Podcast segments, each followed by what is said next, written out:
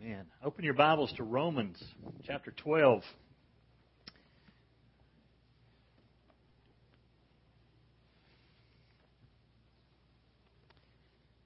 Now, don't raise your hand. I want to ask you a question. I've preached at churches before where, like, I ask a question I didn't intend a response, and like people are raising their hand. This is just to think about. You ever, you ever doubt whether God loves you? Do you ever doubt whether you're a Christian? I was a youth pastor for a lot of years, and I'd have students come up to me and say, I'm just really struggling whether I'm a believer or not. And as a youth pastor, I have to confess, my first thought was, I just preached on that three weeks ago. Where were you? And it wasn't that they weren't in the crowd, it's that they weren't thinking these thoughts three weeks ago. And I know what it means. I, I've been there where you just really don't feel it. You wake up some days and you think, I don't think God loves me. And so when students approach me, when adult when adults approach me, I kind of take them back to the old. If you remember the old four spiritual laws, little train in the back. What's pulling your train? Is it facts? Is it faith or is it feelings? And too often our Christian life is run too much by how we feel. And not enough by really what the facts are and where our faith has been placed. And so I take them to places like Romans, where I talk through talking through the book of Romans, and just a couple of weeks ago we were in chapter 10 where it says that if you confess with your mouth Jesus is Lord and you believe in your heart that God raised him from the dead, you will be saved. It doesn't say you can hope so. It doesn't say you got a 50 50 chance. It doesn't say it's going to come down to some great coin toss before God. You can know that you have eternal life. John, writing 1 John chapter 5, he says, I've written these things so that you may know that you have eternal life. So the first thing I do with folks who are struggling with their faith is I take them through the facts. Well, have you ever trusted Christ as your Lord and Savior? And then I ask them the next thing Have you ever seen any evidence that you are a child of God? Because, folks, if you're a believer, if you've come to faith in Christ, He has begun a work in you. He promised to do it. You will see change take place in your life you will see the fruit of the Spirit becoming more and more evident in your life. Last week we looked at the first part of this chapter where we kind of turned a corner from a lot of the first 11 chapters of Romans are really heavy theology, and there's still some practical stuff there. But from 12 to 16 becomes just a lot more just really practical things. Last week we looked at Paul saying, hey, don't become conformed to this world, but be transformed by the renewing of your mind. A change has taken place. Elsewhere in another book, Paul says, if you're in Christ, you're a new creation. The old things have passed away. Behold, all things are new. You can forget that stuff because God has forgotten it. And I've mentioned this before, but the t shirt I like that says, the next time the devil reminds you of your past, remind him of his future. So then we get to this passage where Paul just gets real practical. Verse 9. The title of the message is Life with a Renewed Mind. How do you know? How can you see? What are the evidences in your life that your mind has begun to be renewed? Now, listen, I want to, I want to do a disclaimer up front. If you leave here today with 25 things on a list and you're thinking, all right, I got to try harder. I'm going to have to do better. I got all right. I got 25 new things I've got to do, and you kind of leave here in the uh, mode, then you miss the point. You cannot do this apart from Christ. That's what the first 11 chapters have been all about. The law has pointed out how desperately we needed a Savior. And it's by grace that you're saved, not by your uh. God's not impressed with that. Here, here's what God's impressed with a broken and contrite heart heart that comes before Him and say, God, I can't do it. And that's when God flexes holy muscles. And that's when you begin to see these things become more and more evident in your life. Let me read verses 9 and following just for the first part through verse 13. Let love be without hypocrisy. Abhor what is evil. Cling to what is good.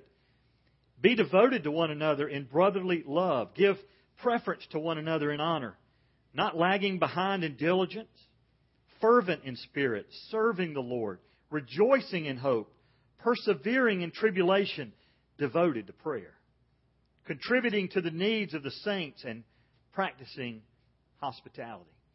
Paul begins to unpack for us how to put some feet to our faith. In other words, if your life is really changed, you ought to see this taking place. A 19th century Englishman, Robert C. Chapman, wrote, Seeing that so many preach Christ and so few live Christ, I will aim to live him. That's what he wrote in his journal.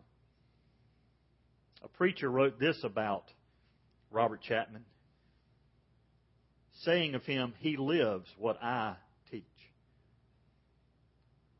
Folks will often say that a whole lot rather see a sermon than hear one. And action speaks louder than words. So Paul then gets to this point of his teaching where he's taught about don't be conformed. Don't get pressed into this world's system and this world's mold, but be transformed. Something's taking place in your mind. You're becoming renewed. You're thinking differently. In fact, what Paul is about to tell them is totally different than the world system that they were living in. And let me tell you, it's totally different than the world system we're living in. First thing he says is love without hypocrisy. By the way, I love both songs that Tangina sang. The first one that you struggle with, you know, or you thought you were going to struggle with because it wasn't what you planned. I just love the last line of that song. Basically said, I am what I am, or I am who I am now. This is who you are now. So, with that in mind, let love be without hypocrisy. The word love in Scripture is not, is not the kind of love, the word he uses here is not brotherly love. Later on, he's going to use that, but it doesn't just mean, hey, I love you because you've been good to me, I love you because you're related to me, or I love you because you're my girlfriend or my boyfriend. It's agape, it's unconditional love. If you look up the word unconditional love in the dictionary, one of the first definitions is love without conditions. Well, that doesn't define it real well. Unconditional love, love without conditions. Here's what it means love without strings. It means this I love you not because of what you've done for me. And that's the kind of love God has for us. And so when Paul says, as a believer now, we don't love just the lovely. We don't love just the people that have done something for us that are easy to love. In fact, sometimes your prayer has to be, oh God, help me see them the way you do. Because I'm really struggling. But let love be, and he gives a specific way. Let it be without hypocrisy. The word hypocrisy is almost the exact opposite of unconditional love. Hypocrisy means this it means you are one way in front of people's face and another way behind their back. I used to do surveys with teenagers, and one of the questions I ask is, What is the thing you le- like least about your friends? And the number one answer was, I hate when my friends are hypocritical. I said, Okay, wait a minute. What do you mean by that? They said, I hate the fact they treat me one way in front of my face and another way behind my back. You're not loving unconditionally if you say to somebody, I love you. But behind their back, you're talking about them. Behind your back, the back, you're ruining their reputation. Behind their back, you're not seeking their best. So Paul says, this new kind of love we're talking about. This is agape love. This is love that only God can give you. In your own strength, apart from Christ, you cannot love this way. You can't fake it till you make it with this. Let love be without hypocrisy. It must be sincere. Then he says, abhor what is evil, cling to what is good. Literally, detest utterly what is evil. The word evil means hurtful, it means diseased. Why do we need help hurting what's diseased eh, or, or hating what is diseased? Let me just tell you the world has tried to flip flop what's good and what's bad. And, and I'll just say, students, I'm old. But I remember when I was young. You ever heard that? You ever heard your parents say that? When I was a teenager, we had to walk uphill both ways to school in the snow. Used to have to carry a potato to keep us warm, and that's what we had for lunch, you know. There's a big stove in the middle. I, I didn't experience any of that. I just heard those stories. It wasn't quite that bad for me. But what we smile at today and say it's okay didn't used to be that way. What's happening? Satan is convincing a lot of people that stuff that God says is sin is okay. Here's the scary thing it's even infiltrated the church. You want to know why the world's so confused about right and wrong? It's because Some churches can't get it right. What's the source of truth? God's Word. If this says it's wrong, then I don't get to vote on it.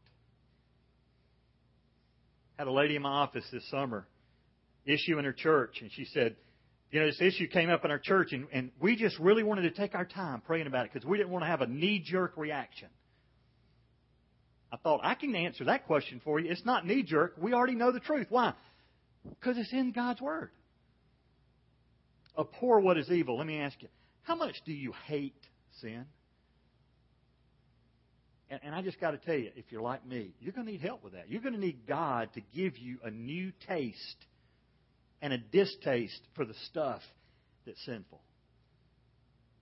Stuff that you allow to go into your eyes, go into your ears, stuff that you allow in your life, and even to come out of your life through your mouth or through your actions. God hates sin. And I don't think we get that because we cling to far too much of it. And so Paul says to the church, this young church, this young group of believers, hey, you need to hate what God hates. You need to abhor evil. And rather than just walking away from evil, you need to cling to what is good. The word cling is not used often in the New Testament, but it means to glue. It means the same thing when it says a man shall leave his father and his mother and cling to his wife. They become glued together, inseparable. That's what this is. We ought to hate, we ought to push away from evil things, stuff that's hurtful and diseased, push away from it and run towards, cling to stuff that's good. And the key to that is not being conformed to this world. Don't let the world be your barometer or thermometer over what is evil and what's good. Allow God to do that and renew your mind. Be devoted to one another in brotherly love. Now keep in mind, that Paul's writing to the church in Rome. He hadn't been there yet. He's on his way. He longs to see them, but he's writing from somewhere else to a church in Rome. He's heard a little bit of feedback come back, and so he's saying to them, Love one another. Jesus put it this way The world will know that you're my followers by your love for one another. You know what speaks the loudest to just normal people? It's not the sign on your church. It's not even the catchy week, you know, phrase of the week that's down there. It's how you treat other people. And, and when Jesus says they're going to know you're my followers by your love for one another, he's talking about how you treat other believers. We, we struggle with that. I've had youth groups come here, and the youth pastor, I'll ask him, How's church going? He said, Well, we had to call the police last night. I was like, What? Did you get broken into? No, we had a business meeting. Oh, okay. So one guy was seriously telling me, he said, This lady got up and started talking in the church, and the lady stood up on the other side. Are you talking about me? She said, I sure am. I'm talking about you. And they went outside. And these were women.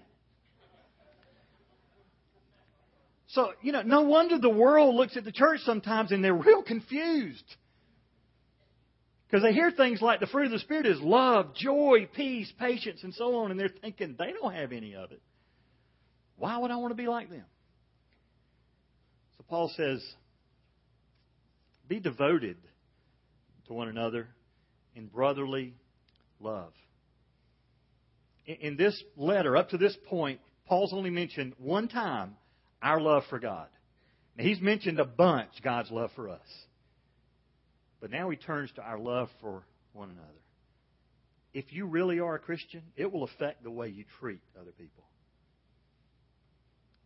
In fact, he goes on to say, give preference to one another in honor. You show genuine appreciation and admiration for other people. Give preference. What does that mean? It means think of others as more important than yourself. That's what Jesus did. It talks about in Philippians chapter 2. He didn't regard equality with God a thing to be grasped, clung, held onto, but he emptied himself, thought of others, and came and literally became obedient to the point of death death on the cross. If Jesus had only thought about himself and what he was giving up, he'd have never left heaven. He thought about you. He thought about the glory of God and what the Father was calling him to, and he became obedient. Be fervent in spirit. It literally means to be hot or boil. I see some Christians boiling sometimes, but that's not what he's talking about. But he's basically saying there ought to be some oomph in your get up. There ought to be something about you like a steam engine that boils and produces energy for what God wants you to do. Allow the Spirit to become fervent in your life. Don't quench it. Take the water and let it boil. Don't use it to douse the flame of what God's trying to do. Rejoice in hope. Be cheerful, happy about the future. We have hope. And life may be horrible for you right now, and it may not get better. But we don't grieve like the world does. We have a hope. And if I die in 10 years, 20 years, or tomorrow, I have a hope of eternity that lasts forever. I'm so glad in heaven we're not going to need calendars and clocks. You're not going to need your iPhone. I don't think there's going to be angry birds in heaven. But I promise you, you're not going to need your phone. You're not going to have to keep up with the schedule because it's forever. And folks, we put so much stock in our 70 plus, 80 plus, 90 plus, 100 plus years on earth. And Paul's writing to a group of people hurting, in pain. They were struggling. The first century church went through it. And he's saying, rejoice in hope. Persevere in tribulation. And this is more, this persevering is not just put up with it. It really was more of an active, steadfast endurance. And the tribulation they were putting up with was not a paper cut. I don't believe we in this area have experienced persecution like the Christians did in the first century. And may I say, Christians in other parts of the world in this century. For most of us, it hasn't cost us a lot. It may have cost you some friends, it may cost you your job, but in the first century, it could cost you your freedom or your life. And you know what? That's happening around the world today. For the cause of Christ, people have lost their freedom. They've lost their health. They may even lose their life. And so Paul says what? Persevere, remain under, remain steadfast in it, in this tribulation, literally this pressure. Be devoted to prayer. Tribulation will drive you to prayer. Do you think one of the reasons God allows difficult things in your life? I know one of the reasons is that you be perfect and complete, lacking in nothing. But, folks, it also drives us back to Him. When everything's rosy, too often we forget God. When tribulation comes, it brings us back to God, I'm helpless and hopeless without you. So, how do we persevere? We're devoted to prayer. Contribute to the needs of the saints. Literally, share with others in the church. The word saints here is not talking about a football team in Louisiana, and it's not talking about who some think that are like are the dear departed. It's that's the word used in the New Testament to talk about believers. If you're a child of God, you're a saint. I know you may not act like it sometimes, but that's who God says you are. And so what does Paul say? Take care of each other. If you have the means to help someone and there's someone with a need, help them. Practice hospitality. The word practice literally means it's an effort word. It means to pursue hospitality. This isn't just talking about hosting dinner parties at the house. In the first century inns, places for people to stay were scarce, expensive, and oftentimes dangerous. And so in the first century, the apostles and those that were doing evangelism, they had to rely on people in the church to take care of them. And Paul's saying that to this church, and I'm saying it to you. Practice hospitality. Literally means be fond of strangers. And it's more than just having a family reunion. It's more than just inviting your friends over for a dinner party. It means show hospitality. Be open to folks within the body of Christ. Well, that part was dealing really with how we relate to brother uh, to brothers and sisters in the faith, to other Christians. Then he moves on to really everyone, and part of the everyone deals with some people that might have been persecuting. Then he gets real specific at the end about our enemies. Let me move through this passage, verse 14 and following. Bless those who persecute you. Bless and do not curse. Rejoice with those who rejoice and weep with those who weep. Be of the same mind towards one another. Do not be haughty in mind, but associate with the lowly. Do not be wise in your own estimation. Never pay back evil for evil to anyone. Respect what is right in the sight of all men, if possible. So far as it depends on you, be at peace with all men. Paul says, bless those that persecute you. He's not saying bless them out. The word bless means to speak well of, and it really means this it means to pray on their behalf. is to ask God, God, would you please bless these people? Now think about it. What did Paul used to do? Paul used to persecute Christians. So he had lived both sides of this. He had been the persecutor, now he's the persecutee. He had chased Christians to bring them back to Jerusalem for trial. He was in hearty agreement with putting Stephen to death. And now that he's come to faith in Christ, he's receiving what he used to dish out. And what does Paul say? Don't curse them, bless them. In fact, the tense of the word when it says bless and do not curse, it, it is the tense of the word of saying this is already happening, stop it. Stop cursing him. It doesn't just mean they were throwing profanity at him. It basically meant that they were heaping curses on them and asking God to curse these people. What does Paul say? Stop that. Ask God to bless them. Ask God to bring them to faith in Jesus Christ. That'll change their life. Rejoice with those who are rejoicing. That sounds easy, right? If somebody's laughing and having a good time, can't you join in with that? Sometimes that's hard. You know why? Because sometimes they rejoice and you're thinking, I deserve that. Or you feel like they didn't really deserve that. Or you think, man, I don't have what they've got. But if they're rejoicing, Paul says, rejoice. Be cheerful. And weep with those who weep.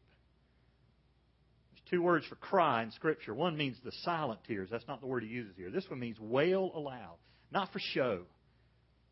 But our lives ought to be impacted both to the good. If somebody's rejoicing, it ought to impact. We ought to rejoice with them. We ought to say, I am genuinely happy for you for what's going on in your life. But if somebody's weeping, it ought to break our hearts.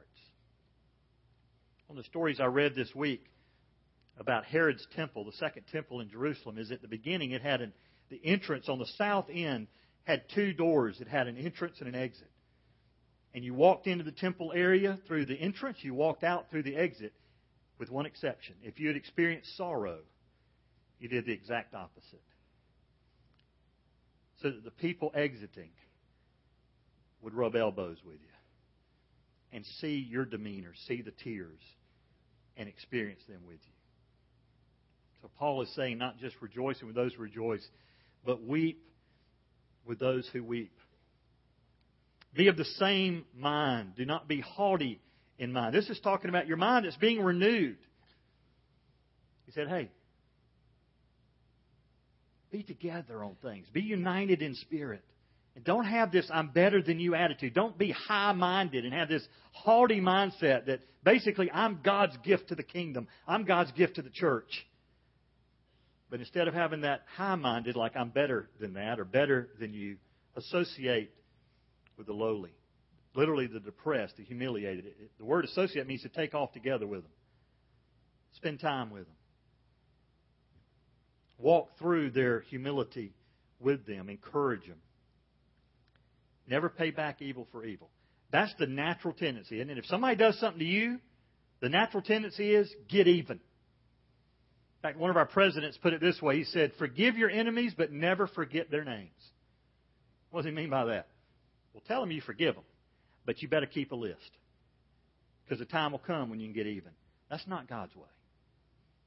That's not the way God treated us. That's not the way God's telling us to treat other people. Don't repay evil for evil, but respect what is right. And then I love verse 18, if possible. As far as it depends on you. The sense of what he's saying is, it may not be possible. But as far as it depends on you, have you done everything you could to live at peace with other people? People have asked me sometimes, how do I know if I've forgiven somebody? My answer to that is this if you can treat people as if it never happened, then you've gotten to the point where you've forgiven. We can't do what God does. God says He forgets it and remembers it no more. I still struggle. I can't always forget it. I want to. But I know I've forgiven you when I can treat you as though it never happened. And Paul's simply saying, live at peace with everybody. If there's still an issue between you, make sure it's not your fault. You've done everything you could, including saying, I'm sorry. And you're thinking, I don't have anything to be sorry for. I'm, I'm not the one that did the wrong. But you still ought to be sorry about it. And you don't have to go to them and say, you know, you might not be aware of this, but you offended me. no, forgive them without saying that. Treat them like they never did it if they're not even aware they did something. But you ought to be able to go to people and say, you know, I just sense there's something between us, and I just want, I want to tell you right now, I'm sorry. If there's something I've done, I'm sorry. I want this to be right. Would you please forgive me? And you know what? They may look at you and say no. But as far as it depends on you, you've done what God asked you to do. Last things deals with our enemies. I'm going to go quickly. Relating to enemies. Never take your own revenge, beloved, but leave room for the wrath of God. For it is written, quoting from Proverbs, Vengeance is mine, I will repay, saith the Lord. But if your enemy is hungry, feed him. If he's thirsty, give him a drink. For in so doing you will heap burning coals on his head. Do not be overcome by evil, but overcome evil with good. What's Paul saying? There's going to be some people in life that are your, your adversary. They're your enemy. How do we as Christians respond to people who hate us? Well, don't take your own revenge. Human tendency is get even, to take revenge. No. God has said, I'll pay back. Vengeance is mine, saith the Lord. You know something? You may have to deal with the fact that you don't see it in this life. But God may have already begun revenge. Don't get in the way of it. Stay out of His way. It's not our job to pay back evil for evil. In fact, He said, if your enemy's hungry, feed him. The word hungry literally means to famish. It means your enemy is starving. And God's saying, nourish them. If they're thirsty, give them something to drink. By so doing, you will heap burning coals on their head. And some of you are thinking, yeah, finally. I'm going to put my foot on their throat. Bring me the coals. That's not what it's talking about. Scholars differ over the exact meaning here, but nobody believes it means we're going to kill our enemy with burning coals. We do know there was an Egyptian custom. One of the ways they would show repentance and show sorrow is they would take an urn that would carry coals and they carry it around on their head to show everybody, I'm sorry for what I did. And bottom line, what you're doing by showing your enemy God's love is hopefully you're turning your enemy into a friend. And the last thing he says is, don't be overcome by evil. The word overcome means to subdue. It literally means evil is chasing you. Don't allow it to overcome you. Instead, turn the tables. Overcome evil with good. He's talking about evil that may be done to you by others, but there's also evil in the way we respond to others. Don't get caught up in this world system and respond the way the world does. Respond the way God does. That was about 25 things Paul told us to do. And some of you are thinking, I couldn't write that fast. Well, go back to the first one. If all you can remember is one love unconditionally, sincerely, without hypocrisy. Let's pray together. Bow your heads with me. Father, God, we read and hear this message and just recognize that we are unable. In our own strength, we're going to do what the world does. But you've called us, Lord, to be different. In fact, God, you've taken up residence in our life through the person of the Holy Spirit, and you're convicting us that responding the way we used to is not right. God, help us to love the way you do. Because, God, apart from you, we'd be just like them. So, God, allow us to show them the love of Jesus Christ. And, God, it's my prayer that some of them, because of what they see in us, would come to faith in Jesus themselves. God, help us to live this this week. Not on our strength, but in yours as we surrender our lives to you. We pray this in Christ's name.